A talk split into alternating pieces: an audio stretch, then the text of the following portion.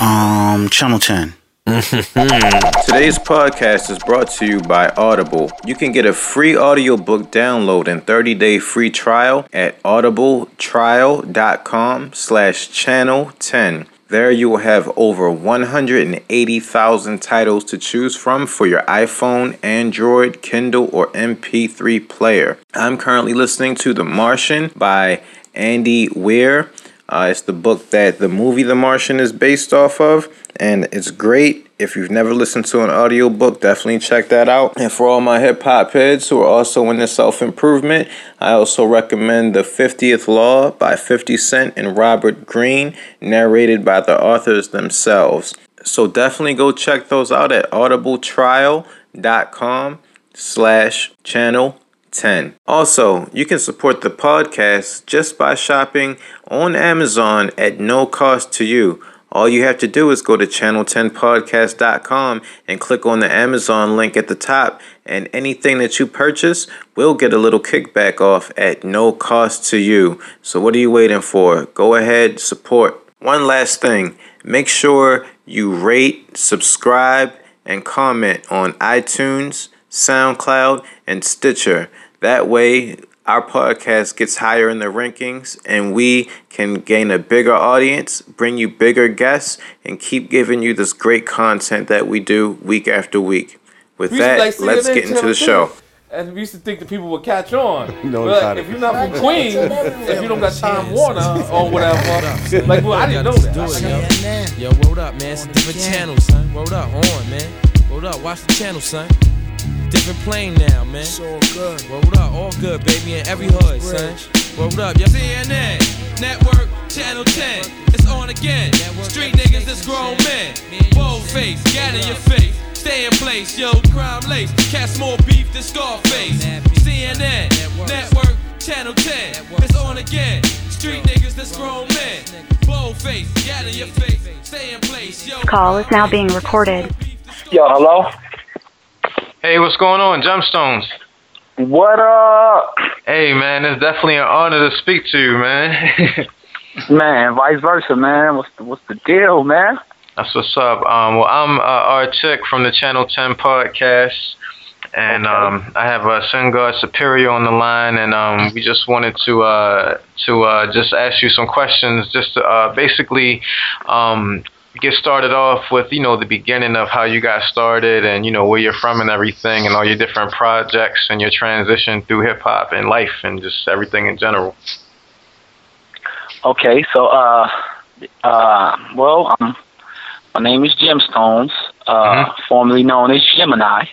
Right. Um, from the Lupe Fiasco camp, first and 15th. Mm-hmm. Um, been doing music uh, my whole life. I started rapping when I was in third grade. I've been doing it ever since.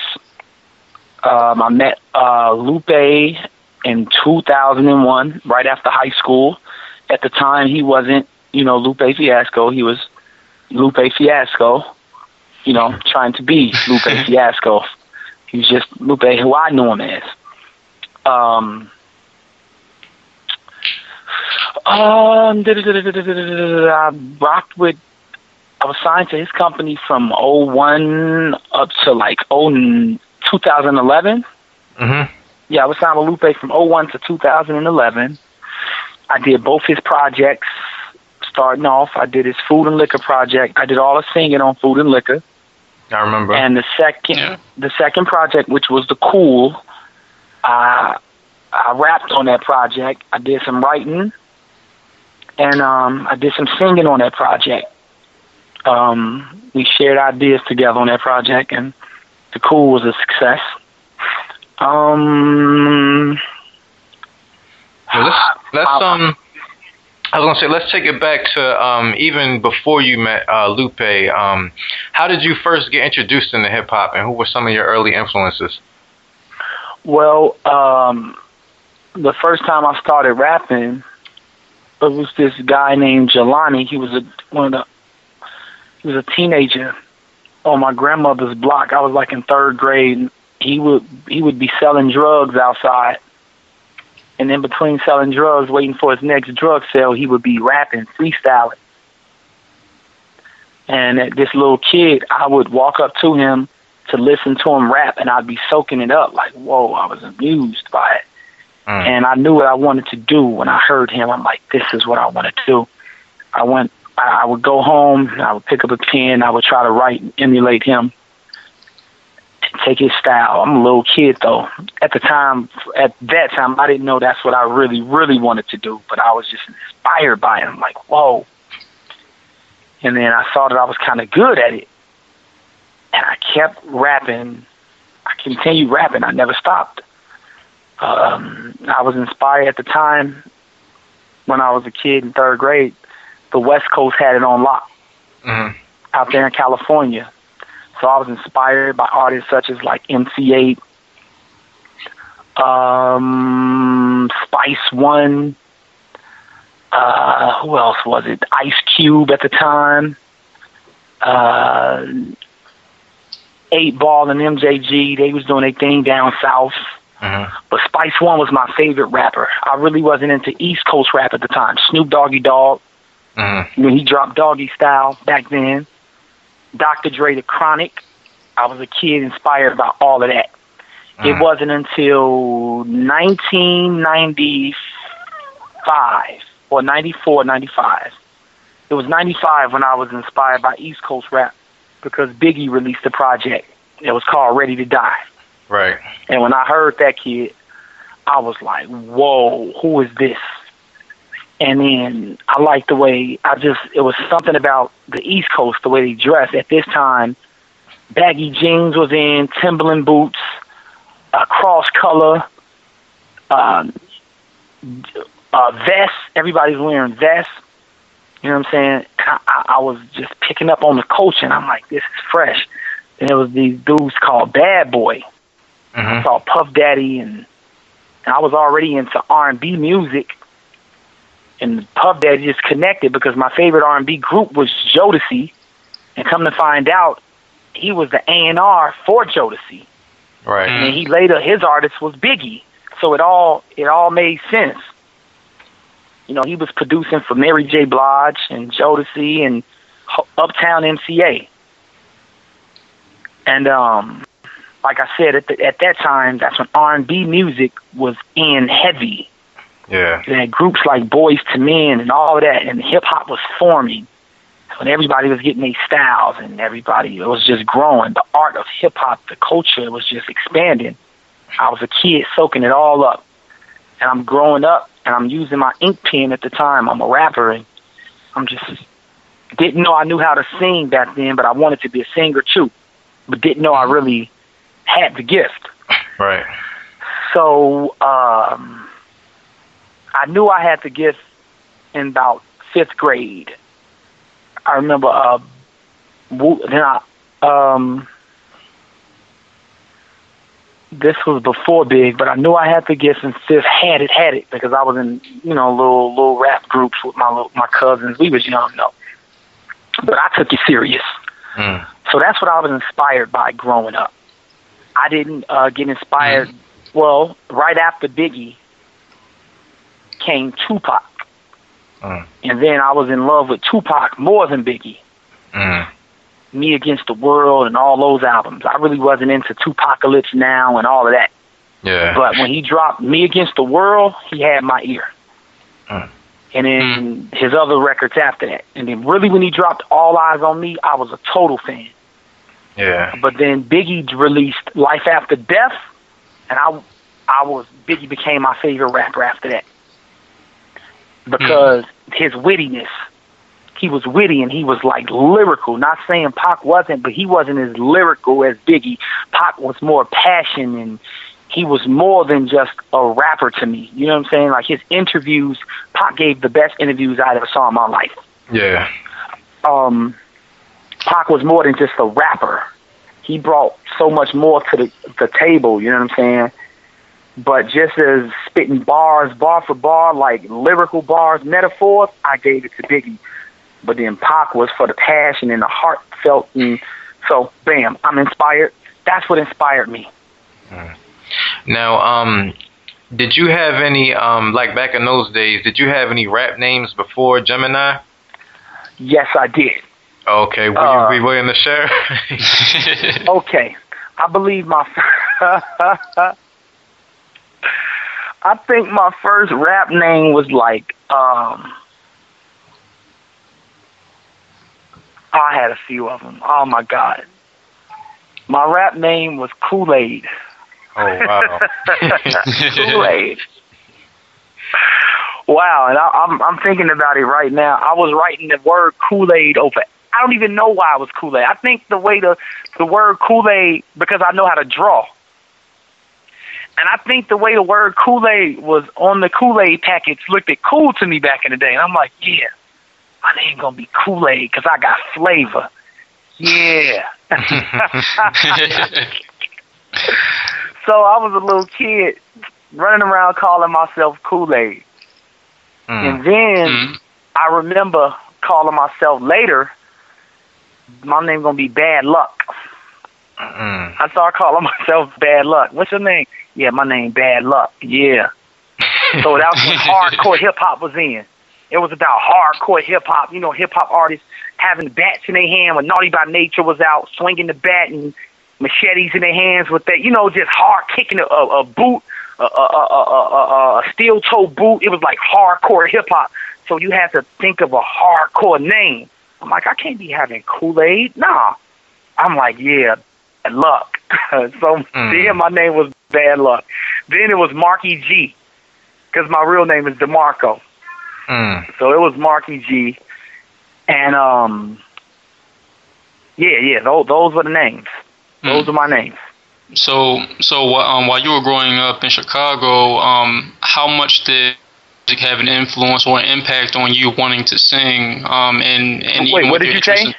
Um, so, so uh, how much did house music have an influence um, on on how you how you went about doing music? You know, especially with R and B and wanting and wanting to sing. Well, as a kid, house music was some of the first music that I was introduced to. The mm-hmm. Chicago mm-hmm. house music. Right. Um. As a little kid, we would go outside and it was this girl named Lori who stayed down the street from us. Everybody, this is before all the good violence. This was around the time when you could actually hang on your front porch, and the police wouldn't mess with you, and you didn't have to worry about somebody driving up the block shooting. I was a kid. It was this girl named Lori, and every night she was a teenager. She would come outside and all the teenagers would be in front of Lori's house. She would bring a big, she had like this big, stupid, dumb boom box. You remember them boom boxes from like the 80s? Them big yeah. gray ones, like them big dumb ones that dudes used to walk down the street with them on their shoulders. Yeah, call them uh, ghetto blasters. Okay, Lori would bring one of those out every night and sit it on her front porch. And they would, she would play these tapes. It was nothing but house music and everybody would be in front of Lori's house learning the new dance moves, like the Tom and Jerry, the Fila, to these to these uh, house songs. They would be mm. dancing to house songs. This is before Jodeci. For me, this was before Jodeci. This was before rap music. That actually was the first music. That was the first genre of music that I was introduced to. Actually, house music. Mm. Mm. So my early days was nothing but my childhood was nothing but house music. Mm. The second genre of music I was introduced to that I was into was R&B. Of course, on Saturday mornings, you wake up, your mom's cleaning up the crib, she playing them dusty records. Mom's cleaning up on Saturday morning with the record player spinning, but I wasn't into that music. It was R&B that I got into second after house music. So um, I don't think I, I, I don't want to say that I implemented house music in my sound, mm-hmm. but I will say that house, being that it was the seed was planted, that's that's the music seed that was planted in me that opened the doors for all the for me to accept all other genres of music. Because I listened to house music, I heard I would go down Lori's house every night and watch them dance. I even wanted to be in a dance group. I just couldn't dance, so I had to sit on the porch and watch everybody else dance. Plus, I was too small. This like I'm this seven, six years old. I'm six seven. Mm. Eight. This is going on the age eight, seven. Well, no, not eight. Seven, six. At the latest, six on down. Hmm. Seven, six, five. Yep. Seven, six, five, and like four. So four through seven, it was all house music for me. Okay.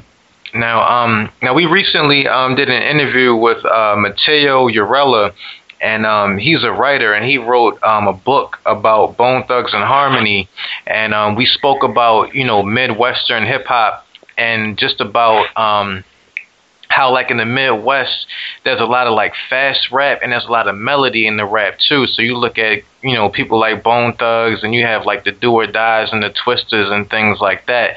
And um, you know Chicago has a um, has a you know a, a rich hip hop uh, culture when it comes to that type of rapping. And then listening to you, you know, of course, what you're singing and then your rap style and the way that you flow, I was wondering how much of uh, that in, uh, impacted you as well, uh, if at all. 100%. Mm.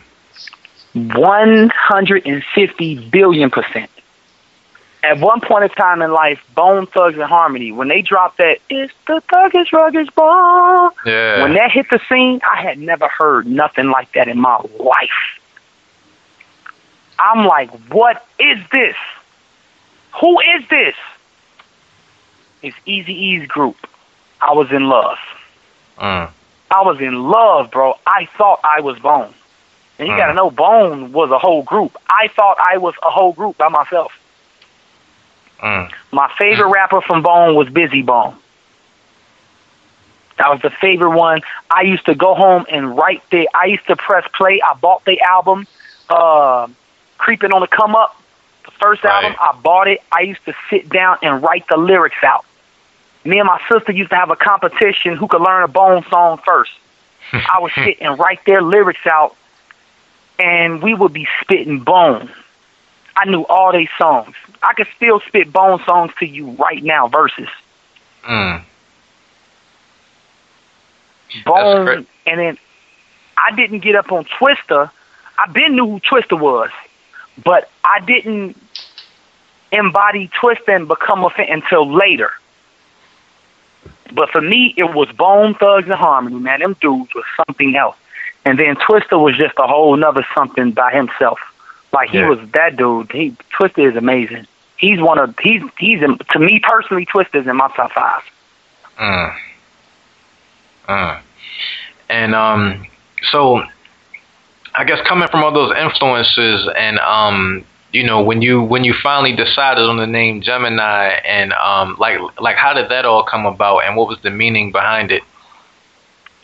Um, so at this time, I'm knowing how to rap. I've discovered I know how to sing, hmm but I got so much of a love for rap, and I knew I was so good at rapping. But at the time, I was so good in singing. My voice back then was better than it is now. And I'm like, I don't, I didn't know what to do with. Like I, today, I'm an R&B dude. When I'm around my homies, I'm a rapper. But mm. when I'm around the girls, mm. like literally, I be around the women. I be singing love songs. I'm singing Jodeci and R. Kelly to the girls. I'm not even saying I'm a rapper. I'm dressed like an R&B dude. And when I get around my homies, I'm rapping bars. But at the time, I didn't know how to make them both make a marriage. I didn't know how to make it make sense. So I'm like, I don't want to leave rap alone just to be a singer because it was, it, it was really hard. It was a hard decision. And I'm like, okay, well, maybe I'll just leave singing alone. Then I left singing alone for a minute and was rapping. Then I left rap alone and jumped in a singing group. But I still was rapping. And then one day, I'm like, I'm doing both. And I'm like, I'm a Gemini, right? So I'm mm-hmm. like, yo, that's what I just call myself. My rap name will be Gemini. A Gemini got split personalities. Then I was like, okay, I know how I'm gonna do it. When I'm singing, the singing will be the good side of me because Gemini got a good side, bad side. The singing will be the good side of me. I'll be like this pretty boy, Jodeci, Dru Hill, singing notes to the ladies. And then the bad side of me would just be the rap. I'll be rapping this hip hop hardcore. I'm trying to find a way to make it work. So I came up with the name, hey, just call yourself Gemini.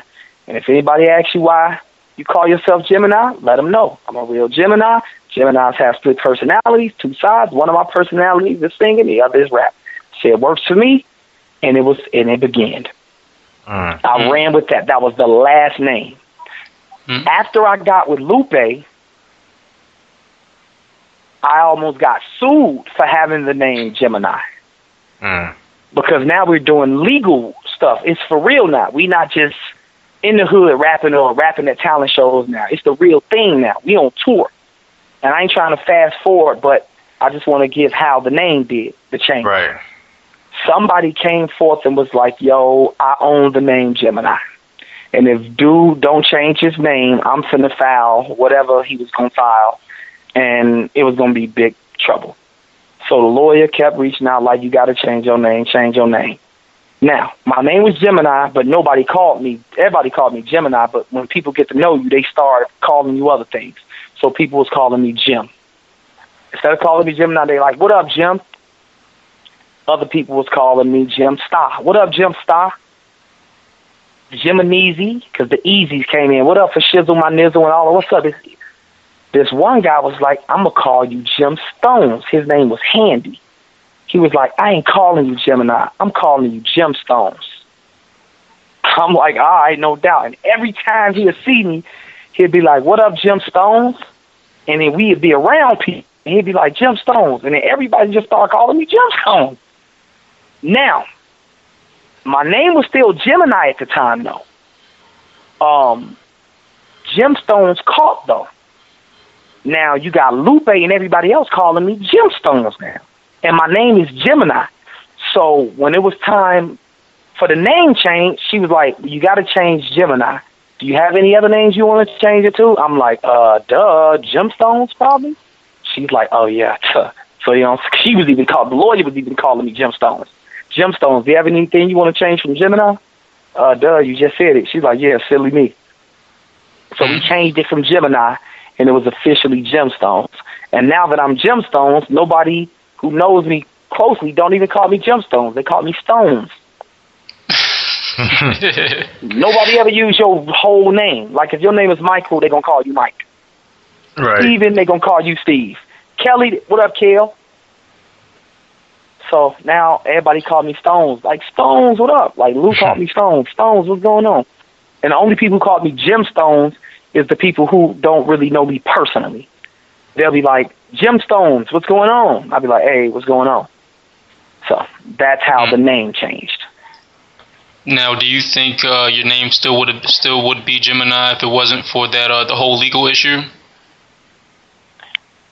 Um, nah, nope. Because I didn't. Mm. After Handy and everybody start calling me Stones, I liked it the way Stones. I liked the way Stones sounded. Everybody was mm. in the hood and everybody was calling me Stones, even though, like I said on paper, it was Gemini. The CD said Gemini, but everybody calling me Stones. Mm. And they'd be like, yo, who is Stones? Who is Jim Stone? Gemini. Oh, Gemini? Why y'all call him Gemstone? Jim, Jim. So, yeah, it was about to change anyway. Okay. Now, um, now before you met Lupe, um, did you like know that you could make it before then, and did you have those type of aspirations uh, of doing it, or? Of course. Yep. Like I said, that's why I told you I met Lupe when he was just Lupe. He wasn't. Right. We were in, on different sides of the world, but still in Chicago. But he was working his number to get in the game, and I was working my number to get in the game. We just happened to cross paths. He was on the west side putting in his work to get on, and I was on the south side putting in just as much as work as he was putting out in on the west side to make it big. Hmm we just happened to cross paths and we was on the same vibration and I guess it sped the process up. Mm. So so um so before you you really hooked up with Lupe, were you like involved with any other um like you know local labels in Chicago during that time before you really linked up with Lupe? Yeah, yeah. I, I was. Uh, I used to mess with this label called Mind Blown Productions.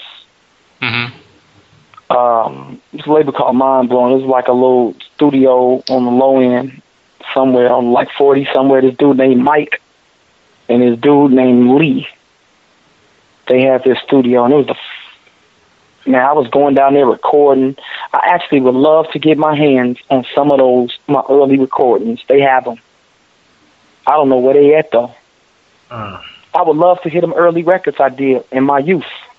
Cause you got to know I'm like 20 years old recording these songs down in the studio. I would love to hear what I, my voice sounds like, just the youth in my voice. I would love to hear those songs right now, man. So I, I used to record at the studio called Mind Blown. Um, there was like a bunch of producers down there. I remember this dude named Psycho. He was Psycho Capone was his name. He was a man. That man, that boy was a cold, one of the coldest producers I had ever heard. Boy was talented. Um, yeah, and after that, I uh, ran into Will Smith before I met Lupe. Wow. yeah, I, um, yeah, I had ran to Will Smith, trying to get signed with him. Mm. But then at the end of that, they told not well, Will Smith didn't say it, but one of the producers who handled the music department for Overbrook Entertainment told me that they felt as if he felt as he felt as if I didn't have what it took to be a star, Oh, so they man. weren't going to sign me. And then I later ran into him later on in life at the red carpet BET Awards. Mm-hmm. wow. he met me again and he told me I hung with them for like five days. I was with this dude named Charlie Mack. If you look Charlie Mack's name up, like this dude is huge. I didn't even know who Charlie Mack was at the time. Charlie Mack is probably one of the biggest names that people don't know about in the music industry. His name is Charlie Mack.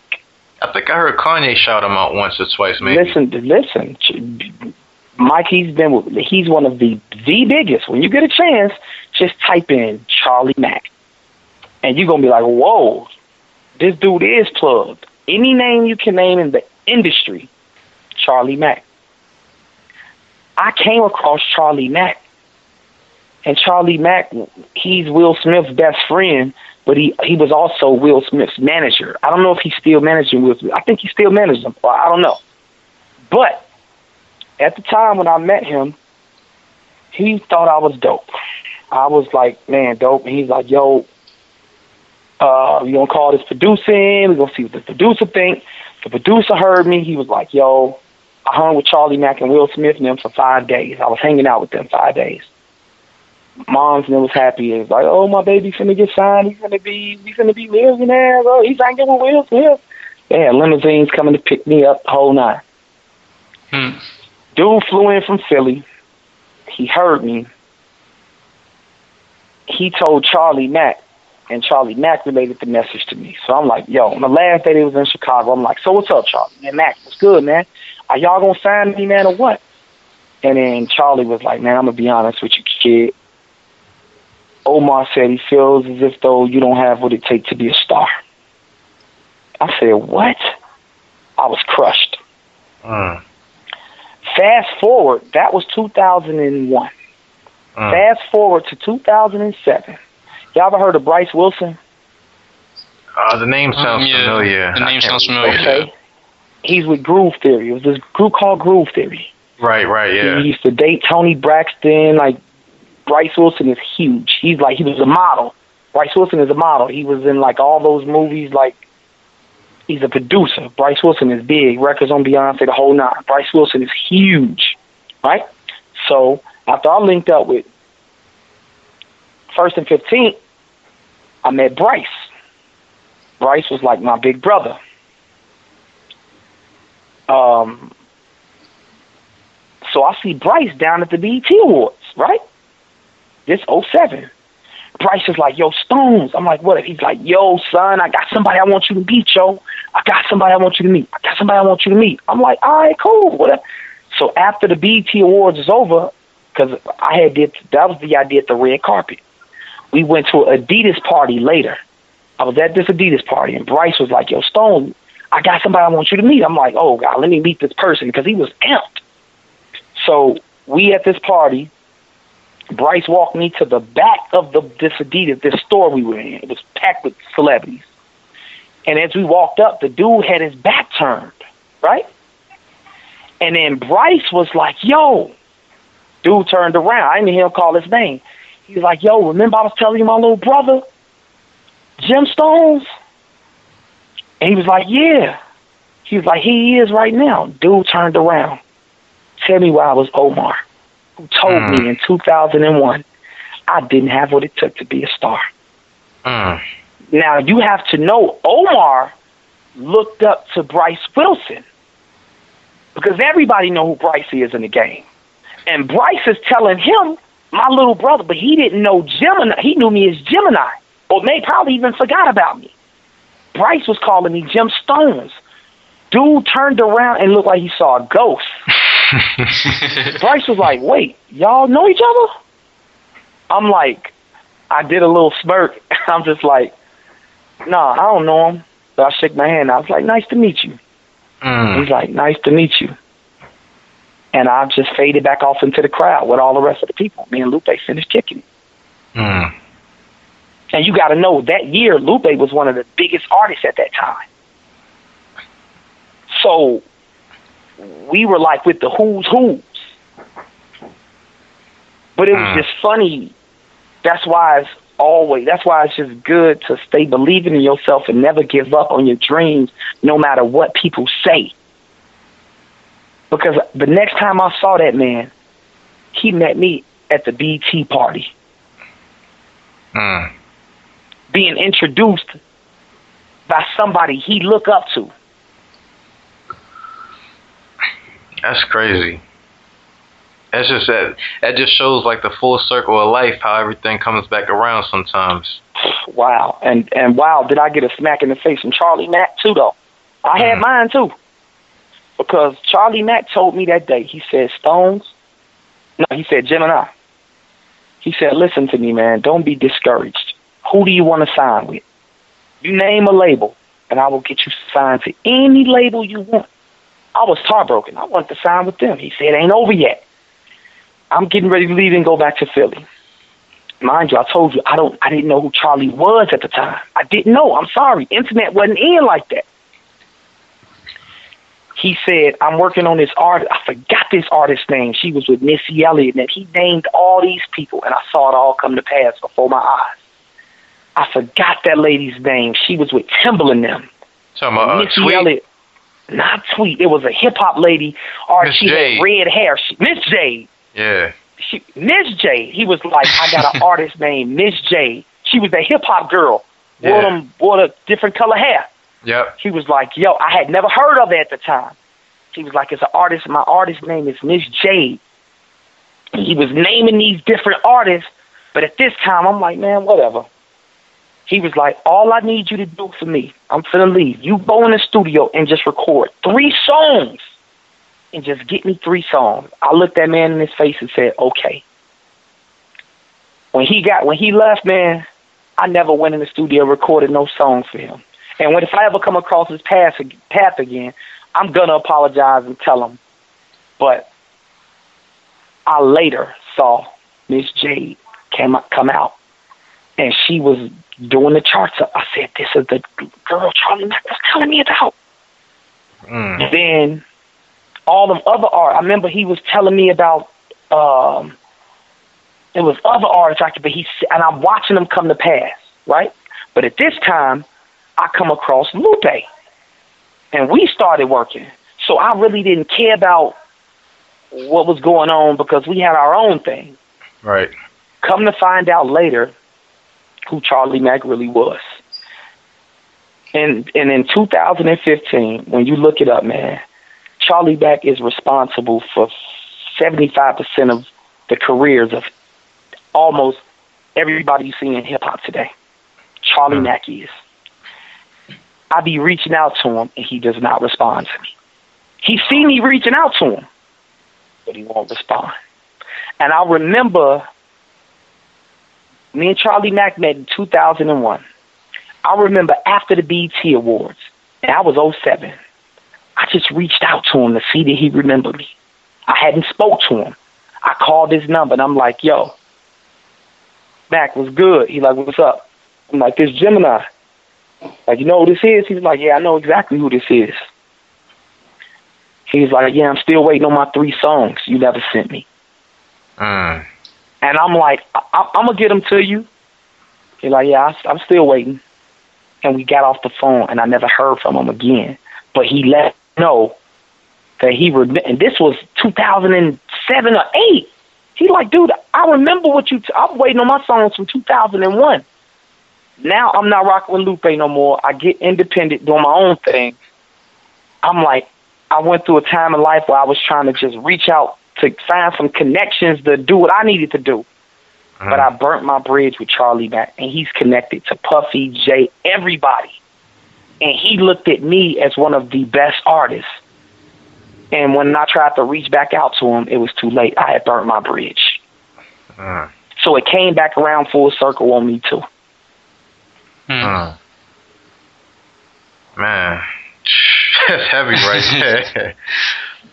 um, so so you said that um you weren't really focused on everything else. You were focused on what you and Lupe had building. So um, how did you guys start to build up uh First and Fifteenth, and how did all of that come into fruition?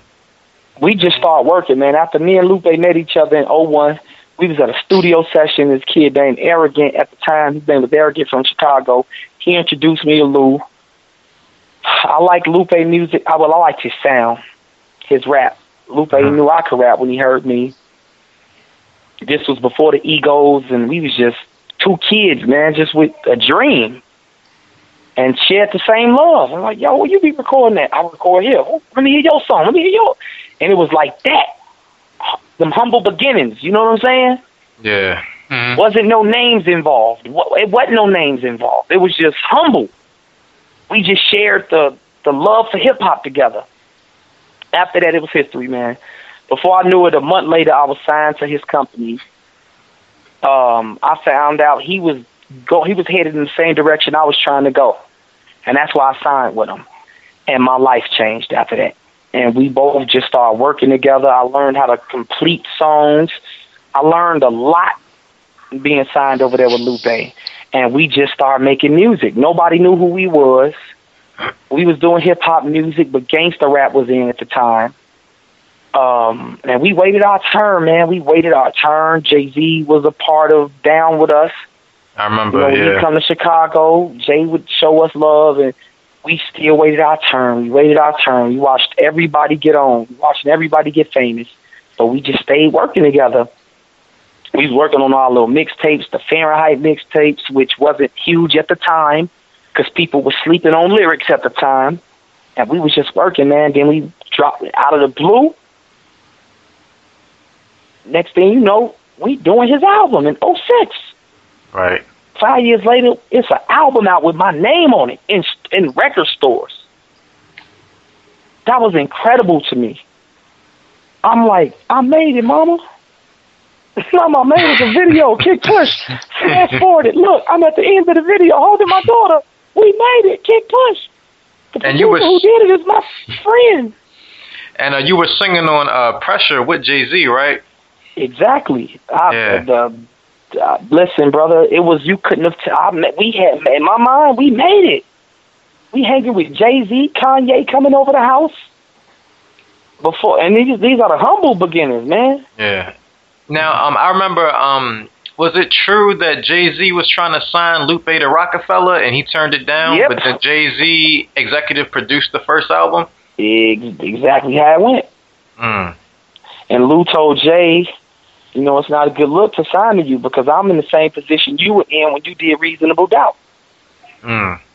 I got my own company. It doesn't make sense for me to sign with you, and I got my own company. I'm finna blow anyway. So why would I sign to you and leave my company alone? Mm. And. Jay Z didn't sign. that. Yeah. No, Jay Z was hurt Oh. because because uh, when Jay Z found out that uh, First and Fifteenth was going through Atlantic, we took a, a, a production, a, a label deal.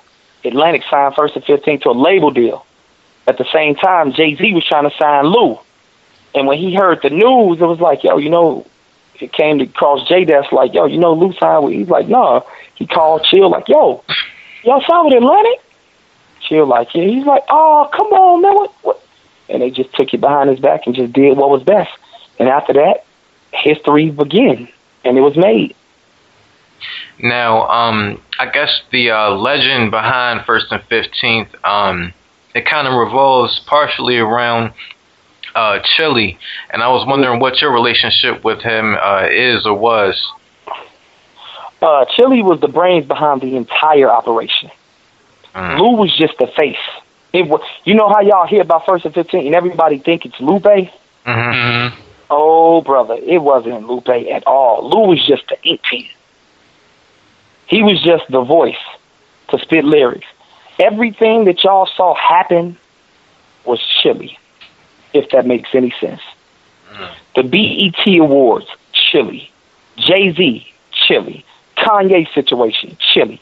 Every move that you ever seen Lupe make was because of Ch- Chili, Charles Patton. He was the brains behind the operation. The mm. BET Awards, the first album coming out when it did, the label deal, that was all Ch- the Jay Z cosign. That wasn't Lou who did that. That was Chili. So how did Chili go about uh, getting these connections with people like Kanye and Jay Z? Um, Chili just been plugged in the game forever. He was plugged, but at the time Kanye wasn't big. Kanye mm. was a local on the scene, man, in Chicago.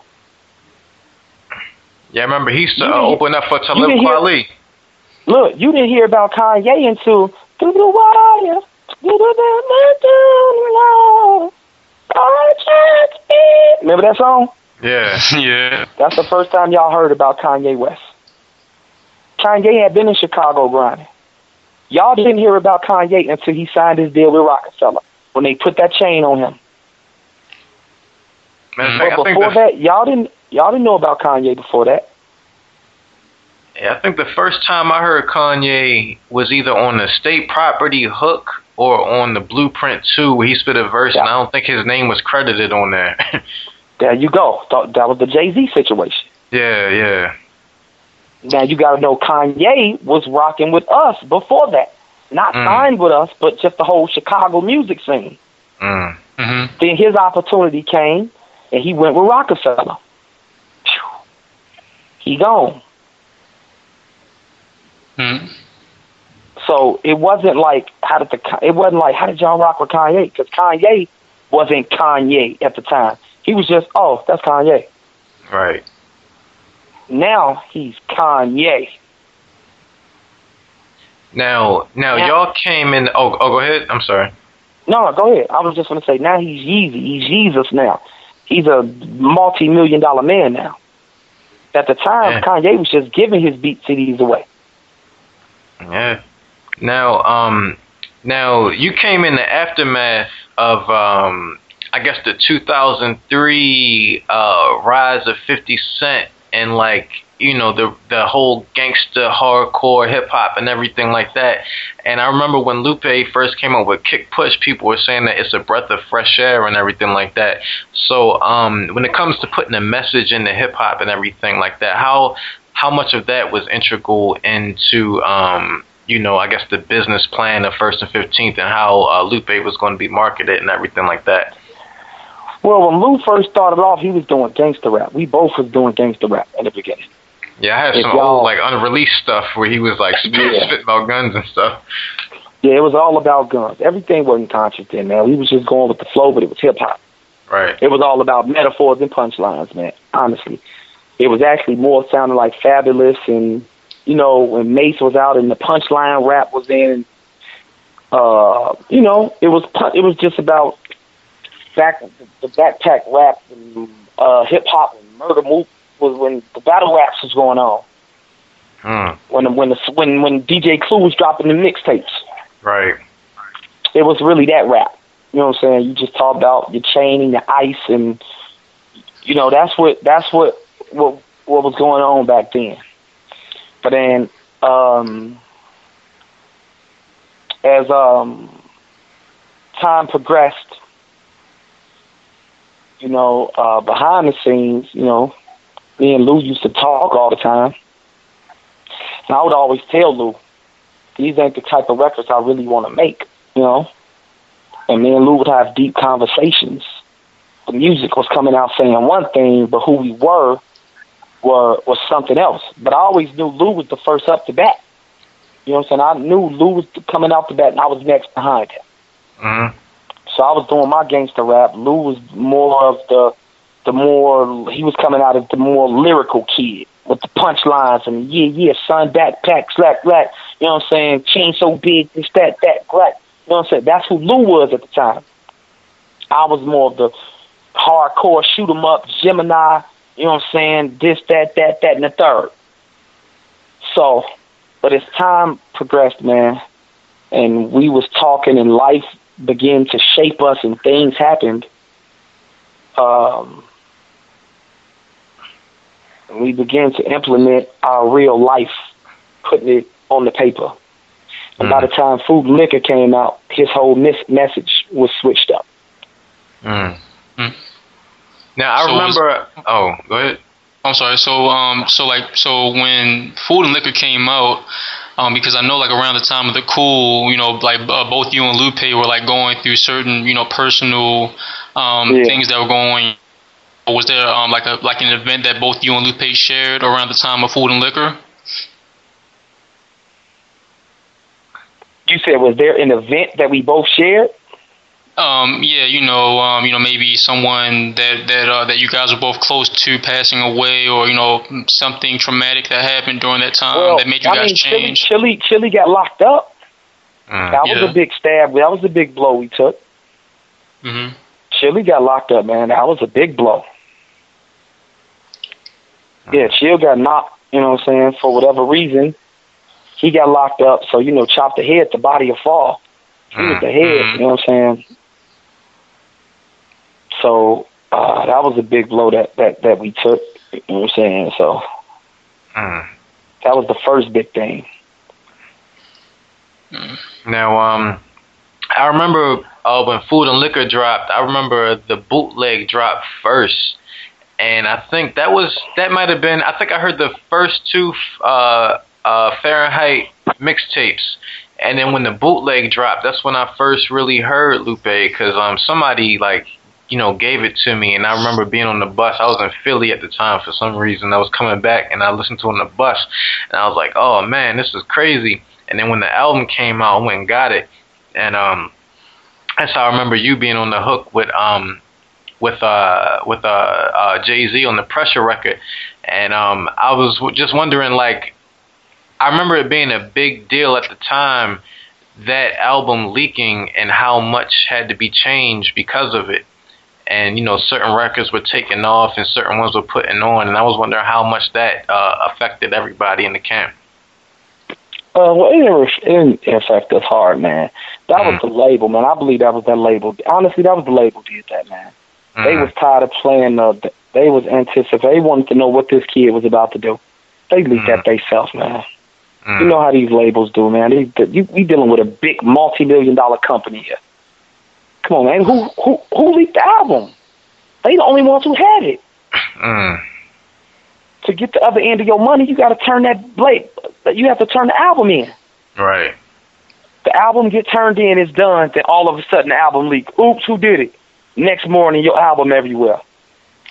And it was like, but like Lou was saying, man, I'm just happy it's out, and I'm getting some good replies. Everybody like it. Mm. Now let's go back in, change a couple songs up, boom. But the label was more about money. They was like, we tired of waiting. We ain't gonna make because remember, everybody let out. Remember, remember it became a thing that everybody's album would be getting leaked.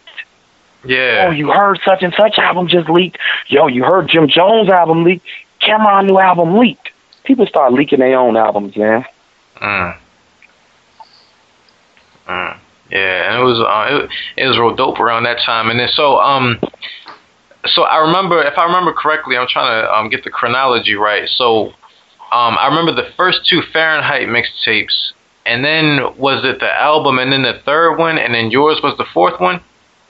I, I couldn't tell you. Don't Okay. let me don't make me lie to you. I remember we was working and doing them Fahrenheit mixtapes. Okay. I just remember, and I remember I dropped Untamed Beast after Lupe's album. Okay, yeah, yeah, yeah. That was the fourth I just- Fahrenheit. Uh, yeah, because I remember putting inside of my CD, it was a picture of Lupe's album saying, "Go get if you don't have his food and liquor, go get it." Mm. Inside of my CD, so yeah, it came after him. Okay, yeah, and um, and then and then I remember when the Cool dropped. I actually bought the Cool. I remember I dr- I, I bought the Cool. Um, what was it? Virgin uh, uh music store when it was still in New York. I bought it the day it came out. I was in New York that day, and I got it. And um, just the way you and Lupe went back to back on um on certain tracks and everything like that was just crazy. And then um the the the, the song for uh, uh Dumb It Down, um just you know your involvement and all that. Like how was that time for you and everything? I was crazy, man, because the Dumb It Down was actually called uh, Space Traveling. Mm, And Lou had turned the song in, and Atlantic shot that record down. Mm, And then Lupe called me and was like, Stones, man, we got to get this record done, man, because Lennox shot it down. And I went in the studio with Lou. I was with my cousin, Pork Chop, at the time. And I was telling Lou, like, man, you need to dumb it down, G. You mm. be going over people's heads, bro. Like, that's why they turned this record down. People don't be understanding you. And then it was like, light bulb, boom. And it was like, you got to dumb it down. Yeah, yeah, you going over, and I was just telling them what the world thought about him. You going, people telling me downfield don't you because people was saying I don't really like dude. I would be trying to put people on him, but he was so over people's heads. People was calling him whack, but I knew he was far from whack, Yeah. and it just turned into a dope record, and it became the first street single off the album. Dumb it down. Hmm. And I, oh, I was gonna say, um, I think it's a perfect balance between y'all two because, like, y'all both were very lyrical, but sometimes his metaphors and everything might go over your head, but you were lyrical with it, but you know, I was more um, street. I had more of a street sound. yeah, yeah, yeah, and it and it like hits you right there in that moment, but still Yeah. you could break down the words Yeah. because of the syllables that you were using, and the flow that you were Yeah. using was just so dope. Yep. And And Lupe, Lupe had the flow that it was like, man, you might catch his next week, but you like, did he just say, "Oh my God, yo, this dude"? So yeah, it, it was a balance, man. It was a dope balance, man. It, it was a yeah. And um, you mentioned doing some writing, um, and you know, with the whole thing in hip hop right now, with the whole ghostwriting controversy with Drake and everything like that, I was wondering, um, what was your involvement in terms of writing, or did you like throw Lupe some lines or anything like that during that time? Yeah, I just I just did writing on the album. Uh, I never got credit for it, but I did writing. I did. uh Um, it was certain songs I didn't get credit for, and there were songs I got credit for. hmm Um, on the album. Now, did Yeah. you write like whole verses or hooks or like the structure, or how did that work? I don't know, man. It was just stuff I did writing for that I didn't get credit for, Mm. and it was stuff. Uh, that's the most I could tell you. Okay, I understand. So Um, you know, so stuff I didn't get credit for, and there was stuff I got credit for. For example, our song "On Pressure." right, You don't see my name right. unless I, unless a person knew it was me, or something like that. But my name ain't on there. Mm. I never understood like why. When it came out, yo, why's my name not on here? It just said Lupe featuring Jay Z. Mm. It doesn't So- say Lupe featuring Gemini and Jay Z. My name wasn't on there. Um, There was a few more songs I sung. I don't know if they gave me credit for Emperor soundtrack on the first album. Oh man. I don't. I don't think they did. No, see, it was a Yeah. gang of stuff, Yeah. and I was here. We are now, entertainers. Though. So and they, but they did give me credit for what's the name of it? Um, um, he they just released a video for it. Um, what's the name of that record he did? Uh, I am I'm, I'm Malcolm Westside, Gangsta Leaning. Traded in his kufi for a new era. Oh man. It what's just might be okay. Okay, yeah, I remember that. After After all, yeah. Yeah. Shonda. They gave me credit for that. On these, but I didn't get the real credit. Like my name was on there, but I never got no royalties or nothing, any of that type stuff. So. Mm. So But- around oh No, go ahead. Go ahead. Oh, I'm sorry. Um, so around this time, you know, when everything happened with Chili, um, who took over the, you know, the whole the uh, the label operations of First and oh, Lupe did. Nope. That's when Lupe blew up. Right after that, Chili went to jail, and hip hop changed. Then it was okay to wear your skinny jeans and wear your colorful big hat, wear your glasses. It was cool to be a nerd. Remember, Lupe ushered that in. Before that, nobody. It wasn't cool to be a nerd before Lupe. Yeah, I was saying like you know first you had the Kanye, then you had Lupe, and Lupe is what really made it cool for like now you got Kendricks and people like that, but Lupe was kind of like the blueprint for that whole that whole Nah, Lupe aesthetic. was definitely no. Look, I, and I'm I'm humbly saying this, but I will stand up. He was the blueprint. Mm, Kanye and Lou was in two different lanes. mm. Yeah, Kanye dropped his "No, no, no, no, it all rolls down," but still, Kanye was wearing blazers. He was wearing like blazers with jeans. Mhm. If y'all remember, he was wearing like the suit jackets with jeans and with the Louis Vuitton bag. Yeah. Yeah. Kanye didn't have the backpack swag, like the small T-shirt, small skinny jeans with the little wallet hanging out. Like that wasn't Kanye. When you saw Kick Push, Lupe had his hip hop hoodie on. It was like two different styles. Yeah. Lupe ushered in that look. It was Lupe. Nobody was out doing that before Lupe. Nobody. Nobody. He came in, was this kid Jay Z was co signing for, wearing glasses and a 5950 hat, skateboarding with his little t shirt on. And it started from there. Mm. Then it was then it began. Everybody was cool to start wearing purple shirts, to wear lime green shoes because the nerd look came in. It was okay to put your plaid shirt on now because you guys got to know Fifty Cent was running the game, and it was still what up, blood, what up, gangsta. Gangsta rap was still hitting. Then Lupe came in with this. He's like, oh, it's coming back around to hip hop now where you didn't have to nobody was because remember big chains and stuff was in. Then when Lupe hit the scene, he wasn't wearing chains. He was wearing this little bitty gold watch, little type Casio, whatever watch he was wearing. And everybody started wearing the watches. And everybody got on the little nerd stuff and uh the I, the Kidrobot Yeah. gear got hot. And Right. Lupe was wearing that heck out of that. And then it popped off with the hoodies with all the little designs on them. And I remember it like it was yesterday. And now you look up today, skinny jeans is hot. But you got to know, nobody was wearing skinny jeans. Lou was like the first rapper. If I'm saying the first rapper, Lou was the first rapper wearing skinny jeans. Now, how did you feel about it when uh, when when uh, he started doing all of that? Were you with the skinny jeans too, or? I mean, I was at the time I was 320 pounds, Mm, so I couldn't fit in them. right. But we had the same mindset because we roll every day. Me and Lou rolling together. Only thing I was able to wear was a, a fitted hat and some shoes. When we was going into the skateboard stores, all I could be like, "Yo, let me get them uh, Air Max 95s right there." Mm. Lupe like, "Yo, let me get that T-shirt and them jeans," and I couldn't fit nothing but a fitted hat and some gym shoes. Mm.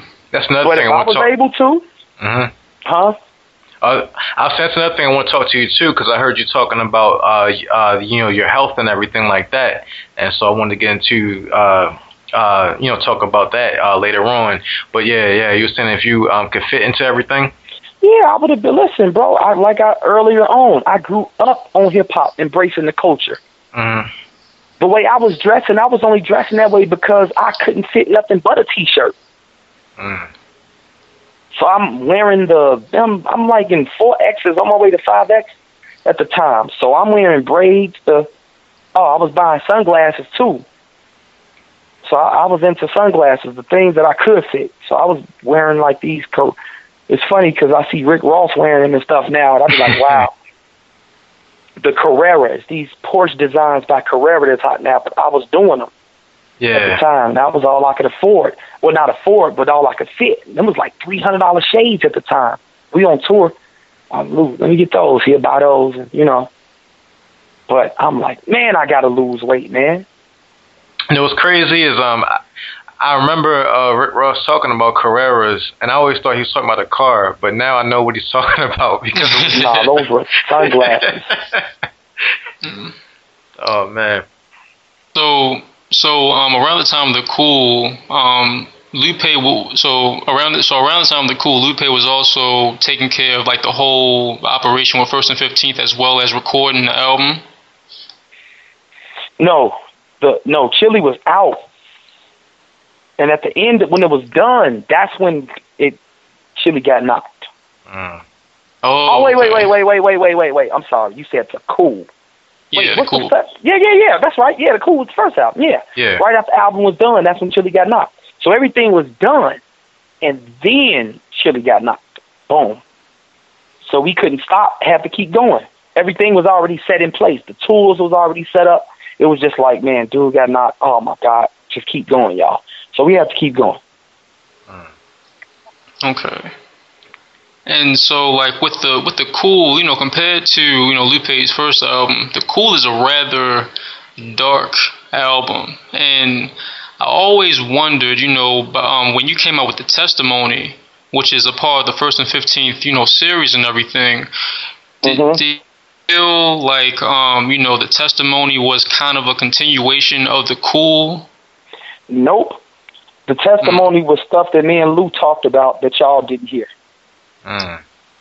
Okay. the the um the the coolest stuff me and Lou talked about that y'all didn't hear before the cool was even out. When we was riding in the car together, when we was hanging together. These are the conversations we was talking on. Even when Cats was putting out shoot 'em up rap. Pat pat pat you wanna see the pop pop sling rocks and drugs and gold chains and platinum and crystal. But behind closed doors testimony and, and and the cool is what we were talking about. Those were the com- not the albums. That's just what our minds were. Now, um, the first mixtape, um, what was it? The uh, Testimony of Gemstones. no, no, no, the one. Oh, what oh, was that? thing I Oh, want to tell y'all Untamed this. Beats. It, I, I'm on that. Who, yo, who got iPhones? Oh, we got. one Uh, got Yeah, yeah, we're we're all Android people. All right. Well, I'm I'm saying that to say this phone just hit. It ain't no charger. It just hit the first red dot to say ding ding ding ding. So we Oh, got about some. Let's, y'all better come on because it's gonna die. I. I, I mean, I want to give y'all the whole story, but y'all better come on. I want it to die. I want y'all to get the meat, so y'all better come with it because it's All just right. ding ding. It just dinged in my ear. All right, cool, cool, cool. So, um, um, now, n- now you had a transition in between your, uh, the first mixtape and the second one from the um, uh, uh, what was it, the Beast one, and then the uh, Testimony of Gemstones. And um, I remember looking at the interview where you were saying like, you know, how your first, uh, like, like you actually said that the original style that you came with wasn't really you, and the testimony was really you. And um, I remember the song that really caught me was um I think it was called Fly Away, where you were singing on the joint. And um and I was like, wow, like this is the same dude who was like the gangster dude from the cool, but then you were singing Fly Away, so then that really brought me into the testimony of Gemstone. So um I was just was wondering like like you know what was part of that transition and that courageousness to really come out there and say this wasn't me, this is really me and this is what I have to offer. because I was tired of faking it, man. Mm. I'm like, because you got to know who I am, who y'all talking to on the phone right now is who I was in the beginning. Mm. And as a, as in the beginning, I mean, as a rapper, you know, you don't know when it's gonna happen. You don't know. So I was only following the current. Right. Majority rappers who start off rapping, you start rapping about whatever rap style is hot at the time. That's what you start rapping. Like Chief Keef is hot right now. Whatever, if he not hot, whatever rap is hot, that's who the new generation rappers want to be like. Uh, um, whoever are the hot rappers right now, the new 16, 17 year old kids, that's who they rapping like. So when I was 17, 18, I was just rapping like whatever was hot on the radio Mhm. and it was gangster rap. You feel what I'm saying? Yeah. But that's not who I was. I wasn't a gangster for real. It was just rap. I didn't know I was going to get a record deal for real at the time. I didn't know that stuff was about to happen. So if you could, you'd be like, okay, let me undo everything, but you can't undo it. You can only push forward. And I came to a time in my life where I was like, okay, this is getting too real, and I'm not just rapping in my mom's basement no more. I gotta make a, I gotta do something. I don't want to be known to the world as a gangster. I don't like making gangster rap music. I mean, it was cool to rap for the homies on the block, and to hear cats like, "Oh, that was a hot punchline. You shot him in the head. You kicked in the door like Biggie." Like, yeah. But as I began to grow and evolve as a person, man, I was just like, um, I don't. This ain't. If I die, I just remember seeing this obituary of this dude who was dead, and I remember seeing him on it, and he looked dead on this obituary. He was holding a bottle up, Mm. an alcohol bottle. And I think that's where my change came. I looked at that picture and I'm like, this is what this man is. Re- that's all they remember him as. Mm. I'm like, this man probably lived a whole life. And somebody took the picture of this man in a club holding a bottle up.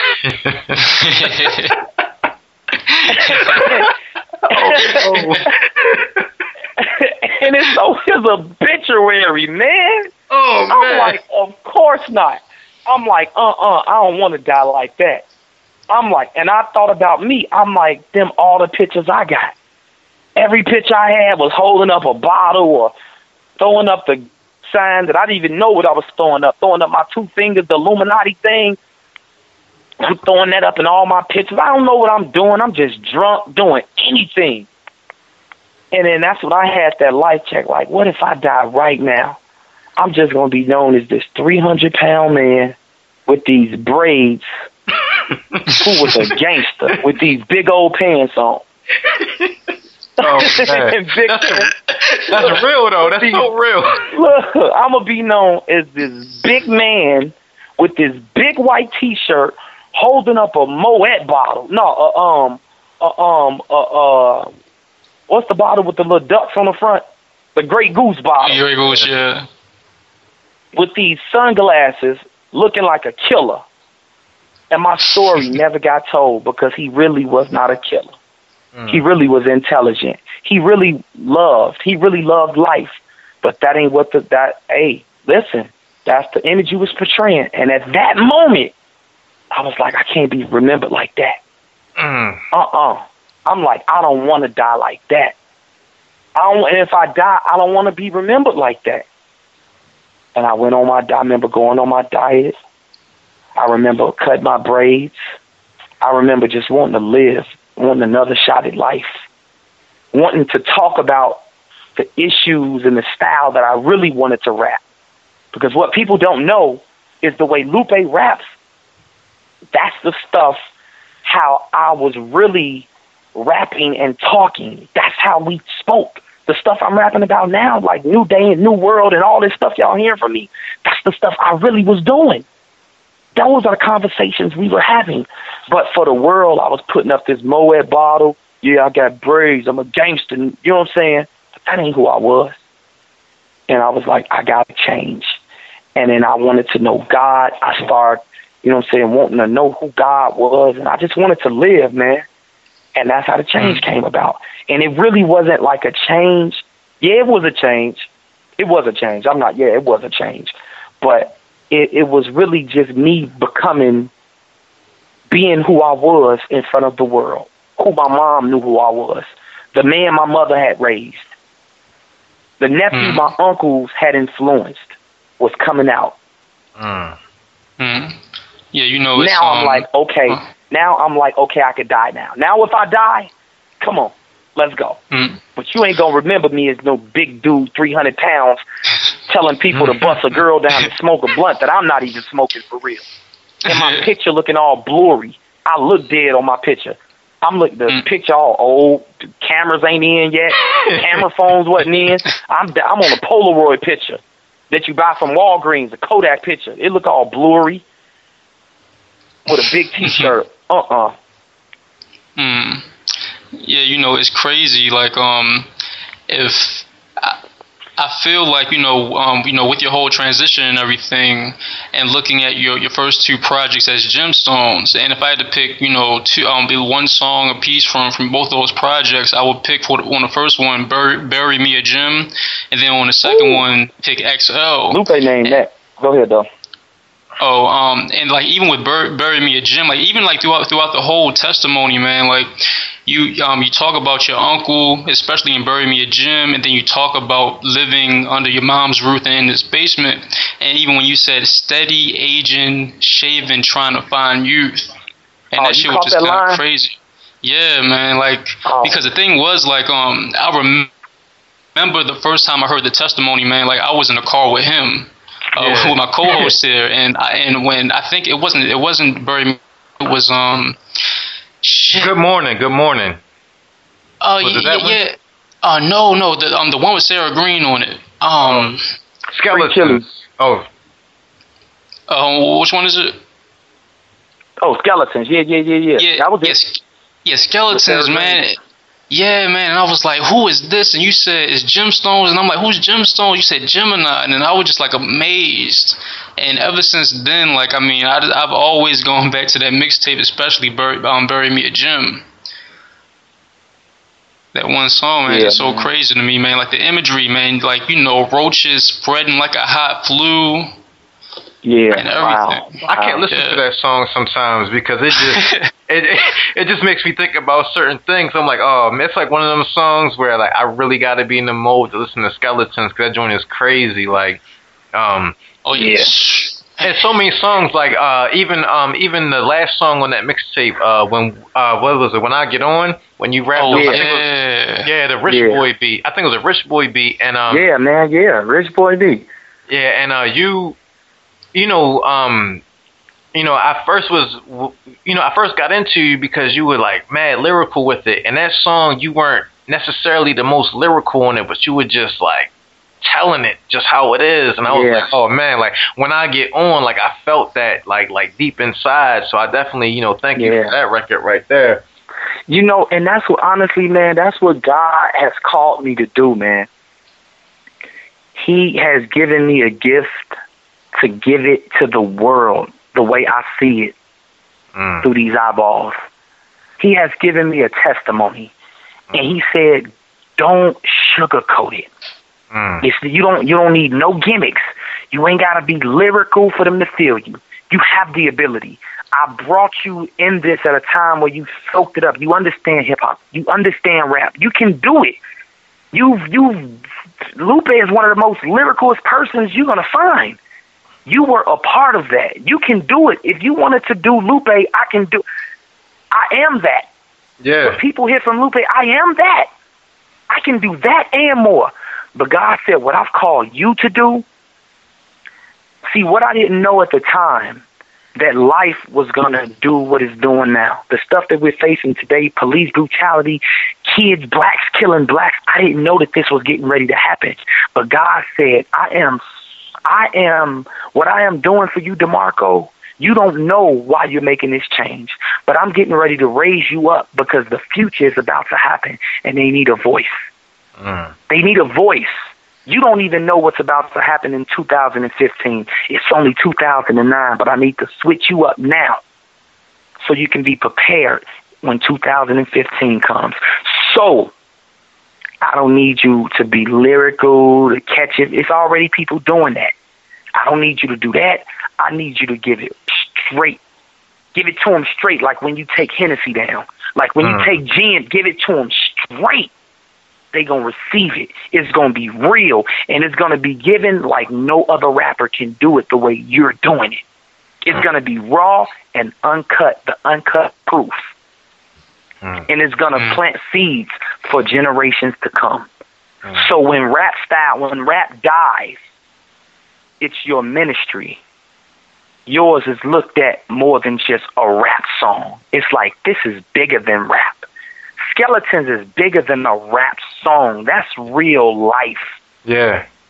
The, did you guys hear the song "Selfish"? The suicide song. Uh, that's on. Uh, which I'm, I'm sure we have. Which one is that on? That's on uh, the, the latest album.